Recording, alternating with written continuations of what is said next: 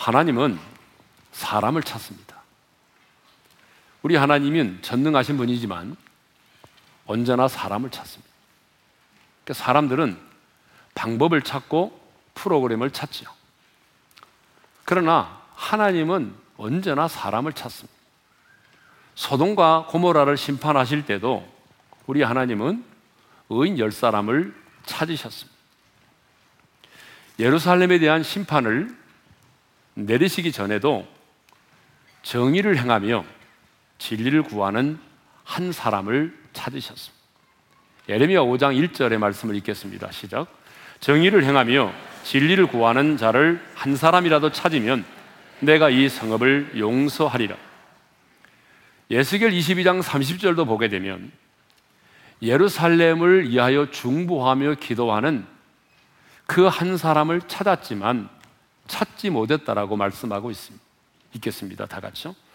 이 땅을 위하여 성을 쌓으며 성 무너진 데를 막아서서 나로 하여금 멸하지 못하게 할 사람을 내가 그 가운데서 찾다가 찾지 못하였으므로 여러분 이렇게 우리 하나님은 언제나 사람을 찾습니다. 왜냐하면 하나님은 사람을 통해서 일을 하시기 때문이죠. 그래서 오늘도 다윗처럼 당신의 마음에 합한 자를 찾으시고 이 무더운 여름철에 하나님의 마음을 시원케 해드릴 얼음 냉수와 같은 사람을 찾으시고 이사야 선지자처럼 주님 말씀하시면 내가 여기 있습니다. 나를 보내소서. 이렇게 자원하며 헌신하는 사람을 하나님은 찾습니다. 오늘 본문도 보게 되면 하나님은 예배하는 자를 찾으신다고 말씀하고 있습니다. 23절 하반절을 다 같이 읽겠습니다. 시작. 아버지께서는 자기에게 이렇게 예배하는 자들을 찾으시느니 우리 하나님은 일하는 사람보다는 하나님을 예배하는 자를 찾으십니다. 하나님이 찾으시는 사람은요, 명문대학 출신의 사람도 아닙니다. 돈 있는 재벌도 아닙니다. 모태 신앙도 아닙니다. 하나님이 찾으시는 사람은 예배하는 사람입니다. 그런데 그러면 왜 하나님은 예배하는 자를 찾으실까요? 왜 우리 하나님은 예배하는 자를 찾으실까요? 그것은 하나님이 우리 인간을 지으심이 그리고 하나님이 우리를 구원하심이 하나님을 예배하는 데 있기 때문입니다. 뿐만 아니라 하나님이 이 땅에 교회를 세우신 가장 최고의 목적도 하나님을 예배하는 데 있기 때문입니다. 그래서 필립 안시라고 하는 사람이 그런 말을 했어요. 교회의 절대 유일의 목적은 하나님을 예배하는 데 있다. 여러분, 우리는 많은 경우에 선교라고 생각합니다. 물론 선교도 맞죠. 그러나 엄밀하게 보게 되면 하나님이 이 땅에 교회를 세우신 목적은 선교가 아니라 예배입니다. 왜냐하면 선교도 죽은 영혼을 살려서 그로 하여금 하나님을 예배하는 데 있기 때문입니다. 그러니까 교회가 존재하는 목적이 뭐냐면 죽은 영혼을 살려서 그로 하여금 하나님을 예배하는 자리에 있게 하는 것입니다. 그게 교회의 목적입니다. 그래서 하나님은 오늘도 예배하는 자를 찾으시죠. 그런데 하나님은요, 아무렇게나 예배하는 자를 찾으시는 분이 아니고, 오늘 본문에 보니까 이렇게 예배하는 자를 찾으신다고 말씀하고 있습니다. 여러분 본문 23절을 다시 한번 읽겠습니다. 다 같이요. 아버지께 참되게 예배하는 자들은 영과 진리로 예배할 때가 오나니 곧 이때라. 아버지께서는 자기에게 이렇게 예배하는 자들을 찾으시느니. 그러면 하나님이 찾으시는 이렇게 예배하는 자들은 어떤 사람들일까요? 참되게 예배하는 자들이라고 말씀하고 있습니다.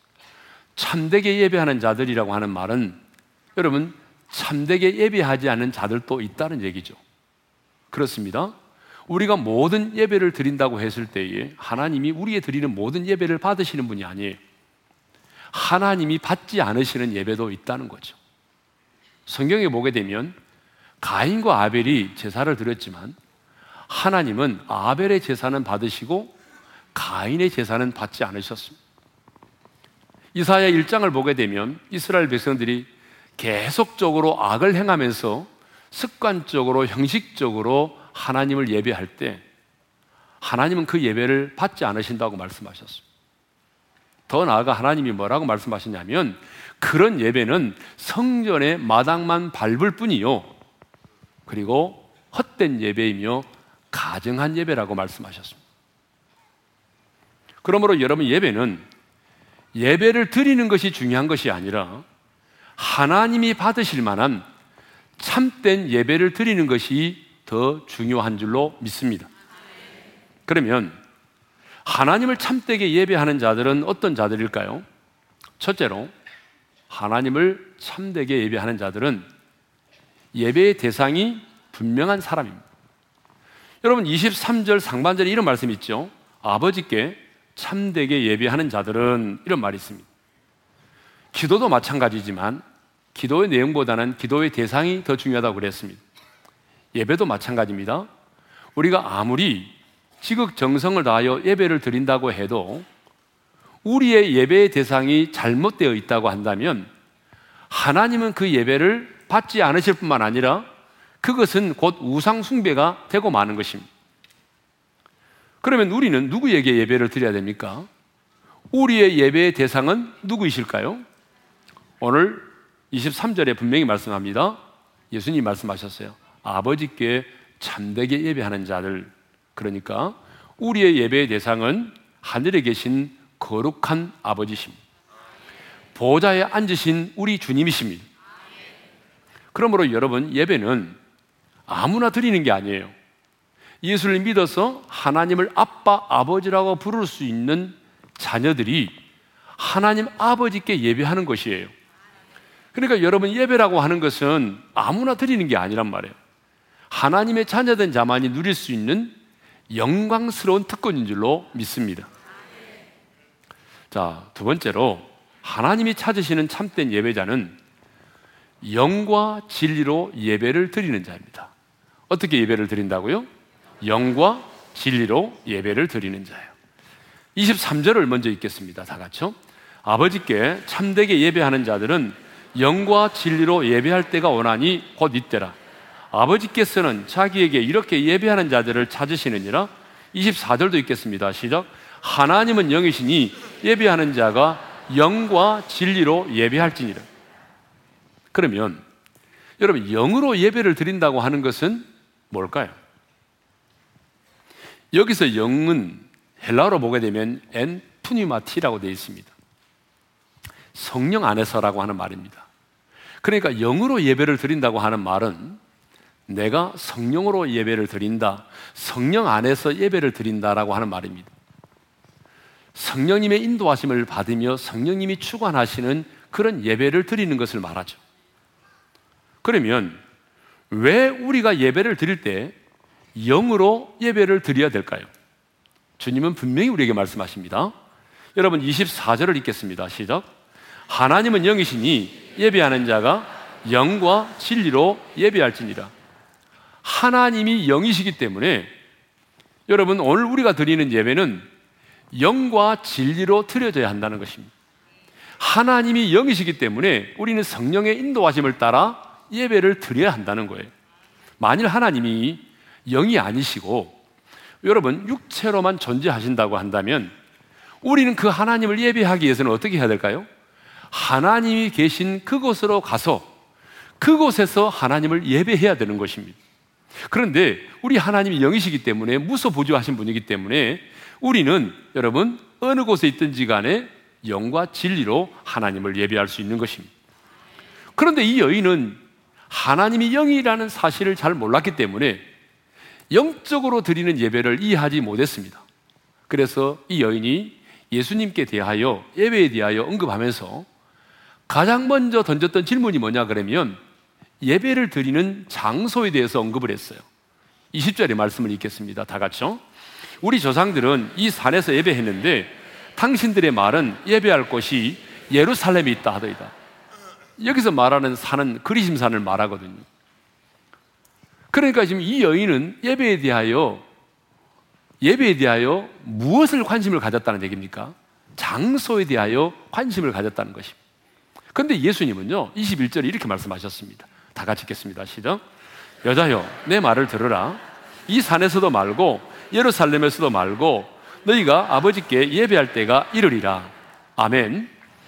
하나님은 영이시기 때문에 이 산에서도 말고, 예루살렘에서도 말고, 영과 진리로 예배할 때가 오나니 곧 이때라는 것입니다. 하나님은 영이시기 때문에 하나님 아버지께서 받으시는 예배는 장소의 문제가 아니라는 거예요. 누구에게 어떻게 예배를 드리느냐의 문제라는 거죠. 여러분, 참된 예배는 어디에서 내가 예배를 드리느냐에 의해 결정되는 것이 아니라 내가 누구에게 어떻게 예배를 드리느냐에 따라서 참된 예배가 결정이 된다는 것입니다. 왜냐하면 하나님이 영이시기 때문입니다. 그래서 하나님은 영이시니 예배하는 자마다 영과 진리로 예배할지니라고 주님이 말씀하셨던 것입니다. 그렇습니다. 우리 하나님은 영이십니다. 그렇기 때문에 여러분, 우리가 드리는 예배도 성령께서 인도하시고 성령님이 그 예배를 주관하시는 예배가 되어야 하는 겁니다. 왜냐하면 성령께서 역사해 주셔야 여러분 말씀이 깨달아지고 내 자신의 은밀한 죄도 생각이 나는 것입니다. 그리고 성령님이 역사해 주셔야 우리 마음속에 맺힌 응어리도 풀어지고 수많은 결박들도 풀려지고 어둠의 권세도 떠나가는 것입니다. 성령님이 역사해 주셔야 선포되는 이 하나님의 말씀이 사람의 말이 아닌 하나님의 음성으로 영과 생명으로 우리가 받아들일 수 있는 것입니다. 그러므로 여러분 예배는 반드시 성령님이 이곳에 임재하시고 그 성령님께서 그 예배를 주관하시고 인도하셔야 되는 것입니다. 그게 바로 뭐죠? 성령 안에서 드리는 예배, 영으로 드리는 예배인 것입니다. 그러면 진리로 예배를 드린다는 것은 무엇을 의미할까요?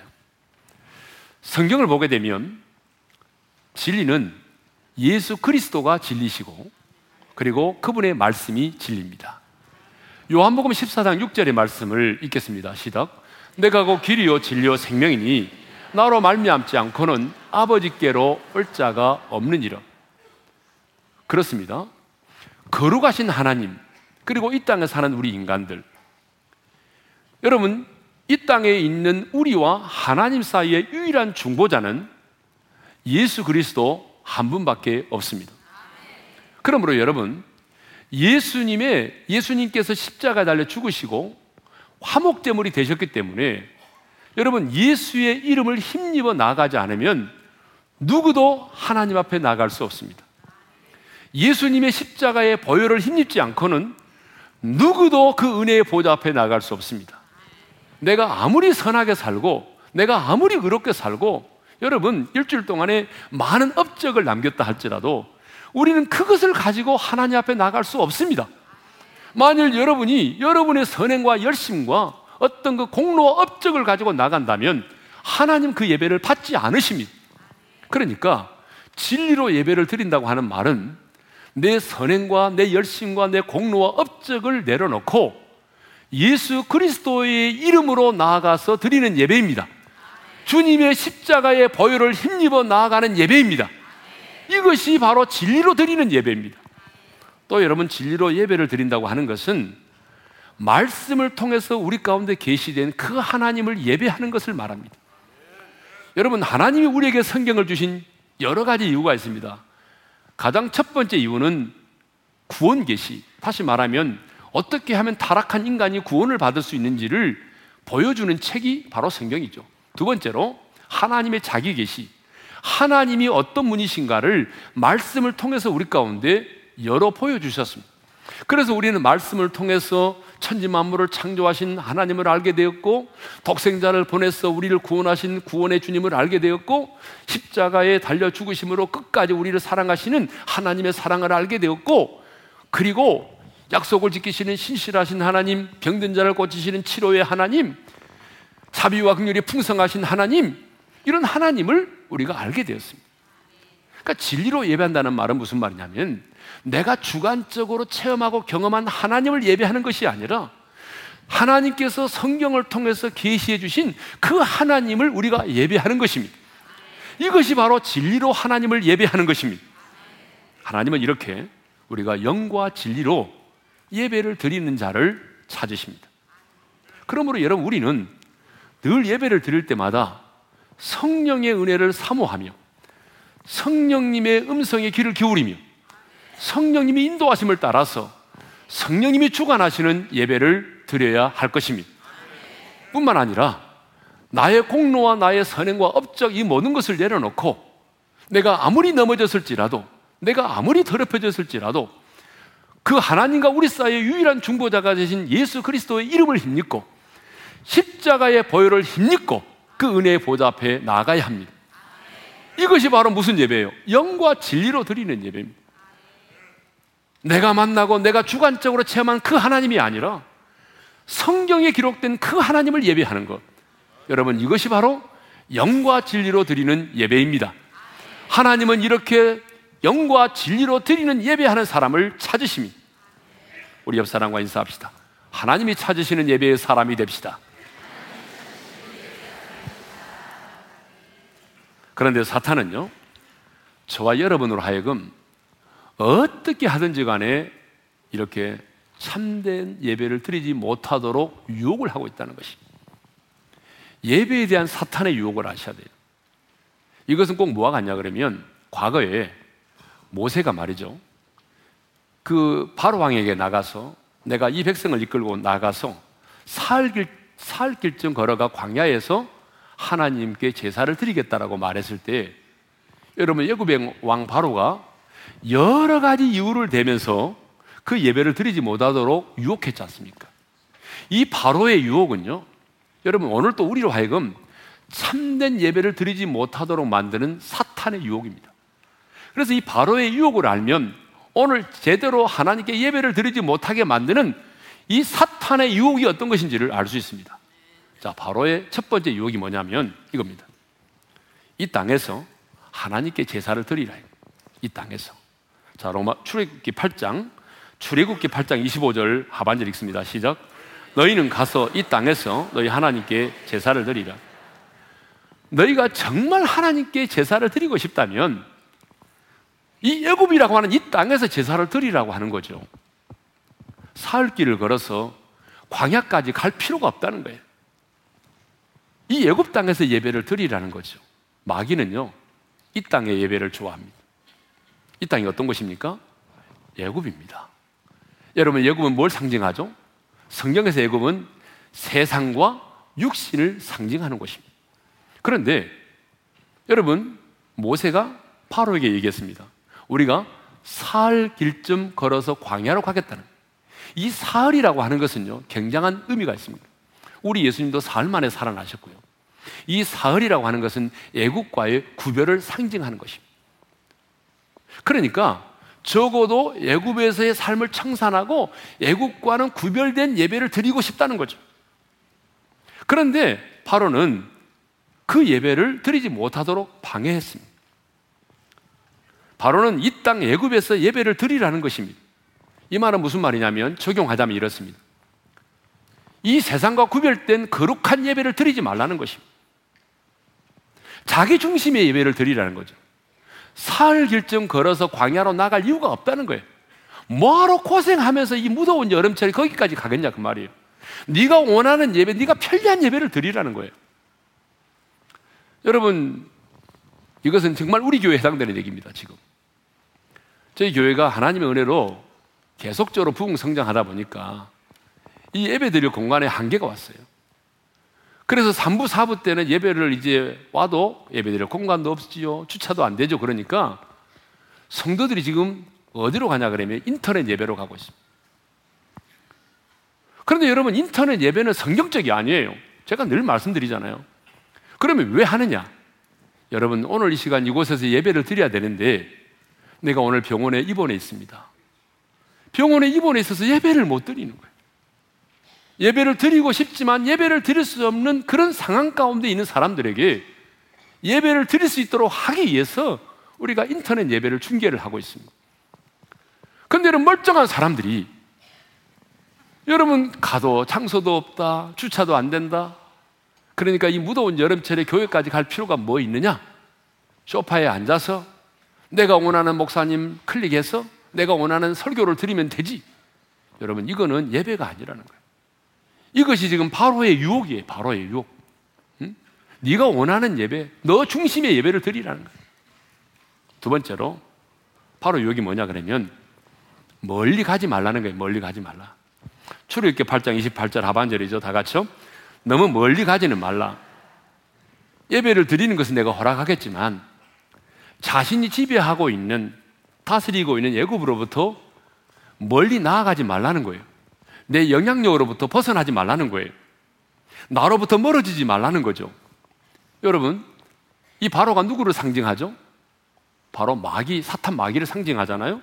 그러니까 나로부터 멀어지지 말라고 하는 이 말은 다른 말로 말하면 이렇게 해석할 수 있습니다. 하나님께로 가까이 나가지 말라는 것입니다. 여러분, 마귀는 우리가 하나님께로 가까이 나가는 것을 제일 싫어합니다. 제가 늘 말씀드렸습니다만은 우리 하나님의 사람에게 있어서는 복과 저주의 개념이 달라요. 이 세상 사람들이 말하는 복과 저주의 개념은 전혀 우려가는 맞지 않습니다. 하나님의 사람에게 있어서 복이 뭐죠? 하나님께로 가까이 감이 복입니다. 시편 73편 28절입니다. 다 같이요. 하나님께 가까이 감이 내게 복이라. 그러면 저주가 뭘까요? 하나님과 멀어지는 거겠죠.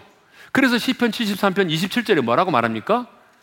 무릇 주를 멀리하는 자는 망하리니 그게 저주라는 것입니다. 뭐가 보고 뭐가 복이고 뭐가 저주입니까? 하나님께로 가까이 가면 그것이 복이라는 거예요. 하나님과 멀어지면 그게 뭐라는 거예요? 그게 저주라는 거예요. 그러니까 여러분, 내 인생에 고난을 만나고 풍랑을 만나고 질병을 고통을 경험하고 그래서 내가 그것 때문에 하나님께로 더 가까이 나아간다면 여러분 그 고난과 질병과 아픔은 저주가 아니라는 거예요. 그건 복이라는 거예요.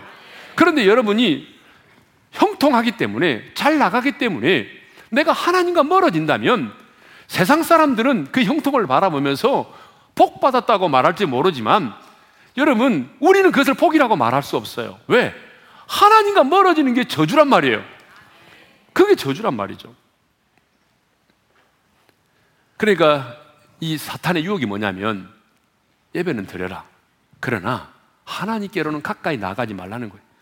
하나님의 보좌 앞으로 깊이 나가지 말라는 거예요. 다른 말로 말하면 예배는 드리지만 하나님의 임재를 경험하는 예배를 드리지 말라는 거예요. 형식적으로 습관적으로 기둥 뒤에 앉아서 인터넷 하면서 예배 드리라는 거예요. 이렇게 예배 드리라는 거예요. 이게 바로의 유혹이에요. 예배는 우리로 하여금 하나님께로 가까이 나가게 만드는 것입니다. 그러므로 여러분, 예배를 내가 소홀히 한다거나 예배를 형식적으로 습관적으로 드리게 되면 반드시 그 사람은 하나님과 멀어지게 되어 있습니다. 저는 지금까지 목회를 하면서 하나님 앞에서 참된 예배를 드리면서 하나님과 멀어지는 사람을 본 적이 없습니다. 여러분, 어떻게 하나님과 참된 예배를 드리는데 하나님과 멀어집니까? 여러분, 우리가 멀어지는 데는 분명한 이유가 있습니다. 예배가 멀어지면, 예배가 형식적으로, 습관적으로 바뀌면 반드시 목사라 할지라도, 장로라 할지라도 하나님과 멀어질 수밖에 없습니다. 세 번째 유혹이 뭐냐면 어른만 가서 예배를 드리라는 것입니다. 어른만 가서 예? 출애굽기 10장 11절 상반절 읽습니다. 시작. 너희 장정만 가서 여호와를 섬기라. 이게 바로의 유혹이었어요.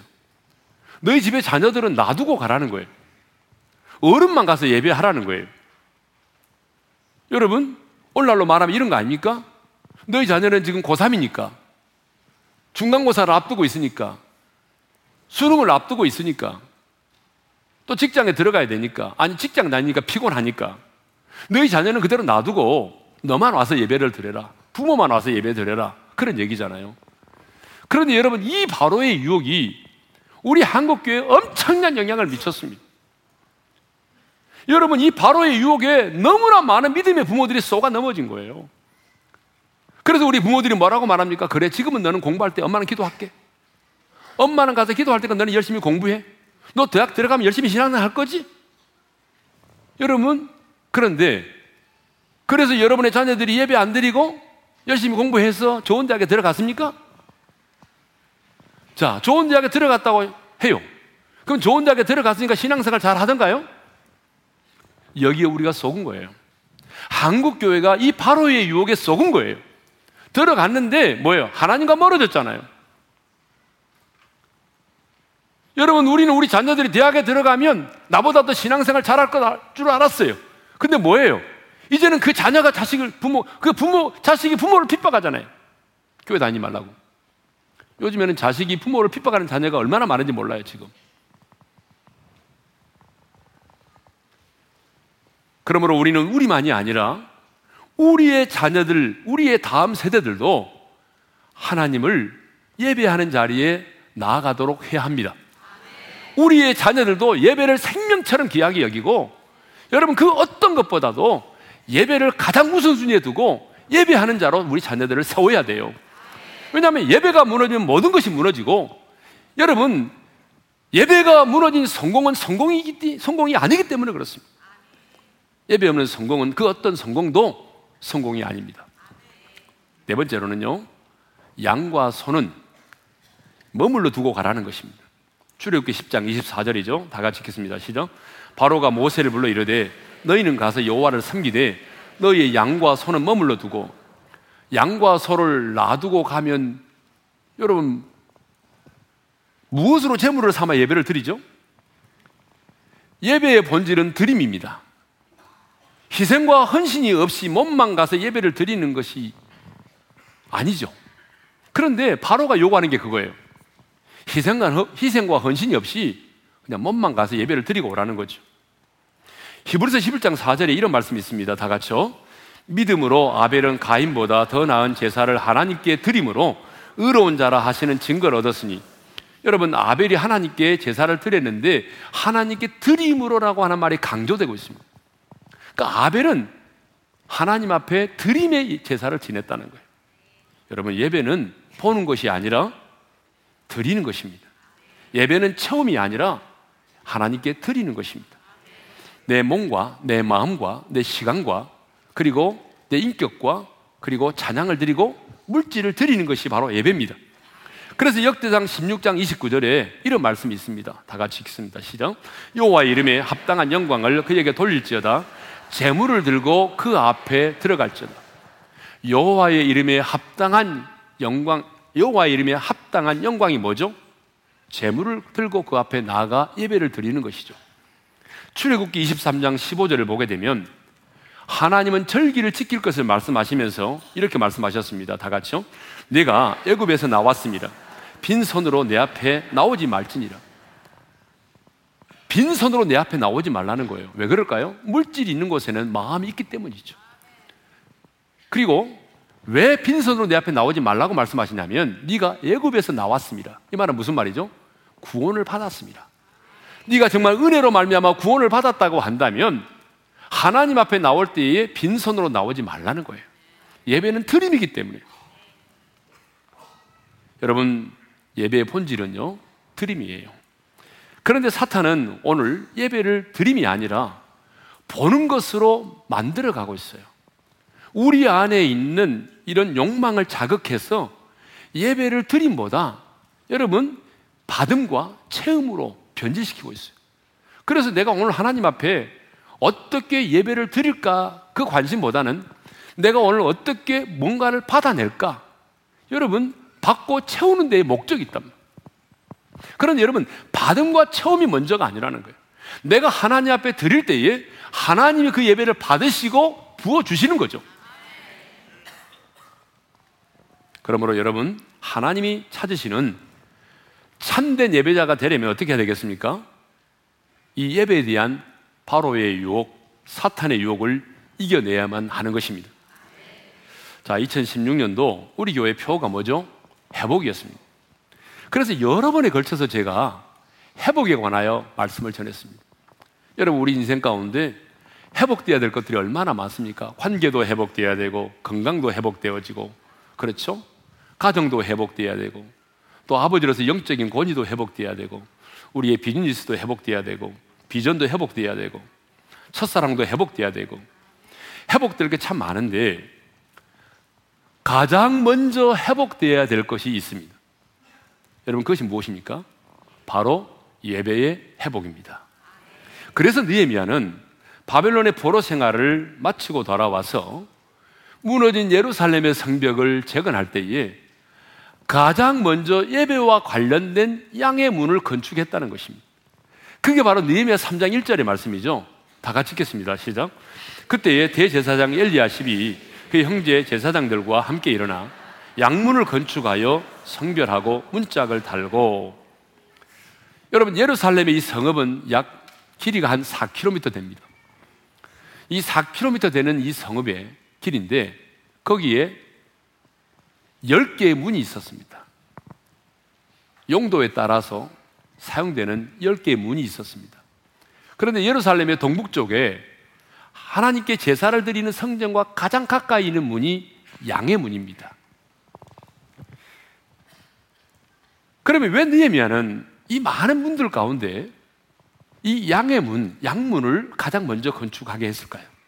그것은 성전에서 제사를 드릴 제물, 양들이 들어올 수 있도록 하기 위해서입니다. 이것을 보게 되면 느헤미야는 예루살렘의 진정한 회복은 곧 성전에서 드려지는 제사로부터 시작이 된다는 것을 알고 있었습니다. 그래서 가장 먼저 제사를 회복하고자 했던 것입니다. 그러면 왜 예배 회복이 우선일까요? 그 어떤 회복보다도 가장 먼저 예배가 회복이 되어야 될까요? 두 가지 이유 때문에 그렇습니다. 첫째로 예배가 무너지면 모든 것이 무너지기 때문에 그렇습니다. 니에미아는 알았습니다. 왜 택한 선민 우리가 바벨론의 침략을 받아서 이렇게 바벨론의 포로로 끌려가서 수모를 당해야 되는지, 왜 하나님께 제사를 드리던 성전이 불에 탔는지, 왜 하나님의 택한 선민이 거하고 있는 그 예루살렘 성벽이 무너졌는지, 여러분, 니에미아는 알고 있었습니다. 왜 그런 일이 벌어졌을까요? 그것은 자신의 조상들이 하나님께 제사를 드리는 것을 잃어버렸기 때문에 한분 하나님께 제사 드리는 것을 포기하고 우상을 숭배하면서 죄를 지었기 때문이 한마디로 말하면 예배가 무너졌기 때문이 여러분 예배가 무너졌기 때문에 택한 선민일지라도 바벨론의 포로로 끌려간 것입니다. 예배가 무너졌기 때문에 하나님께 예배를 드리던 성전이 불에 탄 것입니다. 예배가 무너졌기 때문에 여러분 예루살렘의 성벽이 와르르 무너져 내린 것입니다. 그렇습니다. 오늘 우리도 마찬가지입니다. 세상에 속한 자가 아닌 하나님께 속한 자인 우리가 예배가 무너지면 모든 것이 무너집니다. 여러분 예배가 무너지면 하나님과도 멀어집니다. 예배가 무너지면 예루살렘의 성벽이 와르르 무너진 것처럼 여러분들 그동안 쌓았던 여러분의 모든 성공과 업적도 다 무너지고 마는 것입니다. 예배가 무너지면 가정도 무너지는 것입니다. 예배가 무너지면 여러분이 쌓아놓았던 인생의 바벨탑도 다 무너지게 되어 있습니다. 두 번째로, 예배가 회복되면 모든 것이 회복되기 때문입니다. 여러분, 다윗은 아들 압살롬의 반란으로 인해서 피난길을 떠났습니다. 피난 생활을 하면서 하나님 앞에 기도를 하는데 다윗은 하나님께 오직 한 가지 일을 구했습니다. 여러분 시편 27편 4절을 읽겠습니다. 시작. 내가 여호와께 바라는 한 가지 일 그것을 구하리니 곧 내가 내 평생에 여호와의 집에 살면서 여호와의 아름다움을 바라보며 그의 성전에서 사모하는 그것이라. 지금 다윗은 하나님께 한 가지를 구합니다. 여러분 그 한 가지가 뭡니까? 내 평생 내가 사는 날 동안 하나님의 집 하나님의 성전에 나가서 여호와의 아름다움을 바라보며 그 성전에서 사모하는 그것이라. 여러분 이게 뭘까요? 하나님의 성전에 들어가서 예배 드리는 것입니다. 하나님의 전에 나가서 예배 드리는 것입니다. 여러분 지금 다윗에게 필요한 것은요. 정말 절대적으로 필요한 것들이 있습니다. 그 뭐냐 그러면 내게서 떠났던 백성들의 마음입니다. 그 백성들의 마음이 다시 내게로 돌이켜지는 것입니다. 뿐만 아니라 쿠테타의 세력을 정복하는 것입니다. 잃어버린 왕권을 회복하여 내가 예루살렘으로 다시 돌아가는 것입니다. 이것이 너무나 절실하게 필요했어요, 지금. 이것이 가장 긴급한 기도 제목이에요. 그런데 놀랍게도 하나님의 사람 다윗은 그것을 구하지 않고 있다는 것입니다. 다윗은 그것을 구하지 않아요.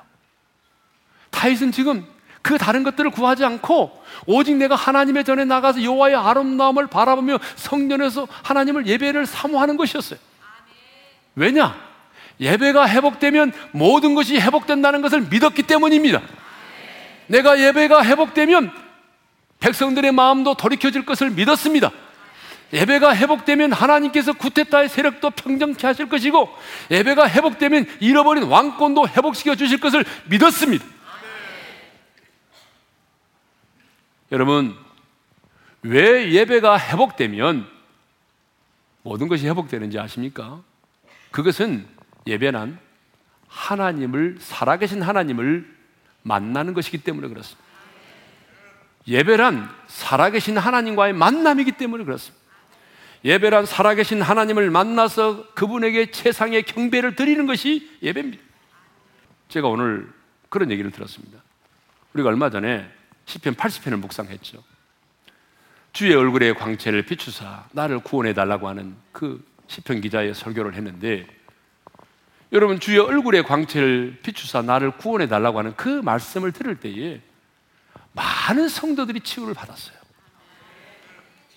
여러분 설교라고 하는 게 뭐예요? 연설이 아니에요. 하나님의 말씀을 선포해서 그 말씀을 체험하게 만드는 거예요. 그럼 그게 설교예요. 그러니까 예배라고 하는 것은 단순히 여러분 우리가 모였다 흩어지는 게 아니란 말이에요. 살아계신 하나님과의 만남입니다. 우리가 예배를 통해서 하나님을 만나면 모든 것이 회복되는 것입니다. 왜냐하면 우리가 당면한 인생의 모든 문제의 해답이 주님의 손에 있기 때문입니다. 여러분, 여러분 인생 가운데 예루살렘의 성벽처럼 무너져 내리는 것은 없습니까? 여러분, 가정이 무너졌습니까? 여러분, 사업이 무너졌습니까? 아버지로서 영적인 권위가 무너졌습니까? 정체성이 무너졌습니까? 건강이 무너졌습니까? 저는 그분들에게 주님의 이름으로 권면합니다. 예배를 회복하십시오. 예배를 드리되 형식적으로 습관적으로 예배하지 말고 성령과 진리로 하나님을 예배하십시오. 하나님은 오늘 또 이렇게 예배하는 자들을 찾으십니다. 그리고 그런 사람을 만나 주십니다. 여러분의 인생의 회복은 예배의 회복으로부터 시작이 됩니다. 이것이 주님이 원하시는 회복의 순서입니다. 여러분, 회복에는 순서가 굉장히 중요합니다. 아무리 여러분이 물질이 회복이 되고 건강이 회복되어도 예배가 회복이 되지 않으면 여러분 그것은 다시 무너질 수 있습니다. 우리 하나님이 원하시는 회복의 순서는 영혼이 먼저 잘 되는 것입니다. 그래서 예배가 먼저 회복이 돼야. 예배의 회복을 통해서 여러분의 인생 가운데 무너진 것들이 다시 회복되는 놀라운 은혜가 우리 모두에게 있기를 주님의 이름으로 축원합니다. 아, 여러분 좀 힘드시더라도 우리 한번 일어나서 찬양할까요? 자, 다리 아프신 분들은 그대로 앉아 계시고요. 자, 우리가 이 시간 드릴 찬양은 주께와 엎드려 경배드립니다. 주 계신 곳엔 기쁨 가득 무엇과도 누구와도 바꿀 수 없네. 예배드림이 기쁨입니다. 할렐루야. 이 세상의 어떤 성공과도 어떤 것과도 바꿀 수 없는 게 바로 예배 드리는 것입니다. 찬양하며 나갑시다. 주께와 엎드려 경배 드립니다 주 계신 곳에 몸 가득 무엇 가도 누구 와도 바꿀 수 없네. 예배 드림이 기쁨 돼. 우리 다시 한번 두 손 들고 부릅시다. 주께와 엎드려. 주께와 엎드려. 경배 드 주 계신 곳엔 기쁨 가득. 무엇 가도 누구 와도 바꿀 수 없네. 예배 드림이 긴 무엇가도 누구 와도 바꿀 수 없습니다. 무엇 가도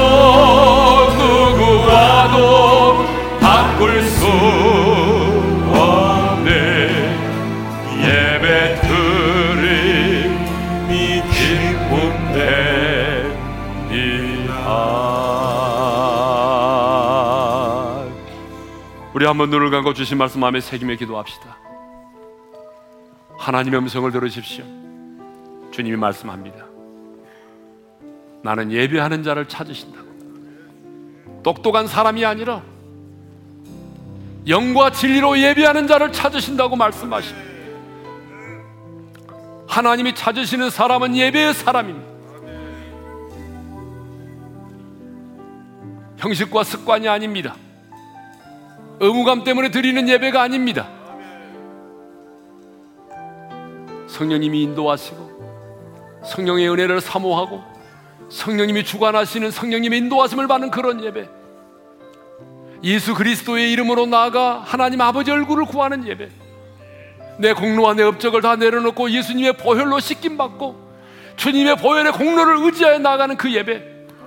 내가 경험한 그 하나님이 아니라 성경이 말씀하고 있는 그 하나님을 예배하는 예배.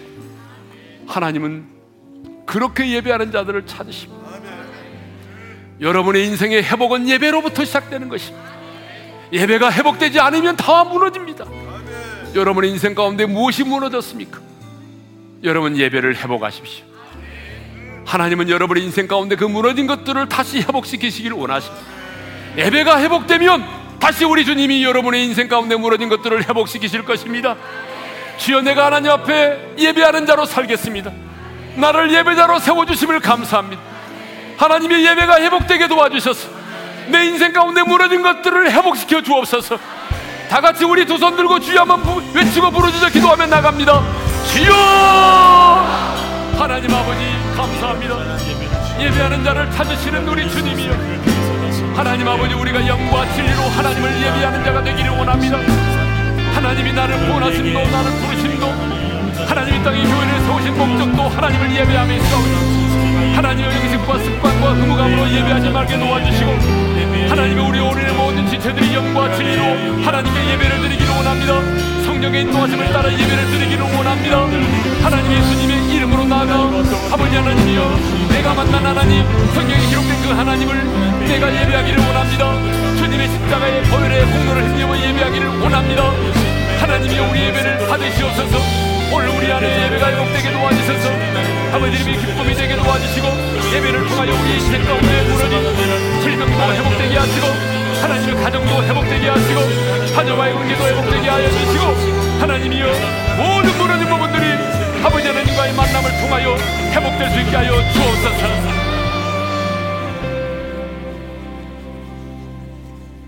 이제는 우리 주 예수 그리스도의 은혜와 하나님 아버지 영원한 그 사랑하심과 성령님의 감동, 감화, 교통하심이 예배를 다시 회복함으로 내 인생 가운데 무너진 것들이 다시 회복되기를 소망하는 모든 지체들 위해 이제로부터 영원토로 함께 하시기를 축원하옵나이다. 아멘.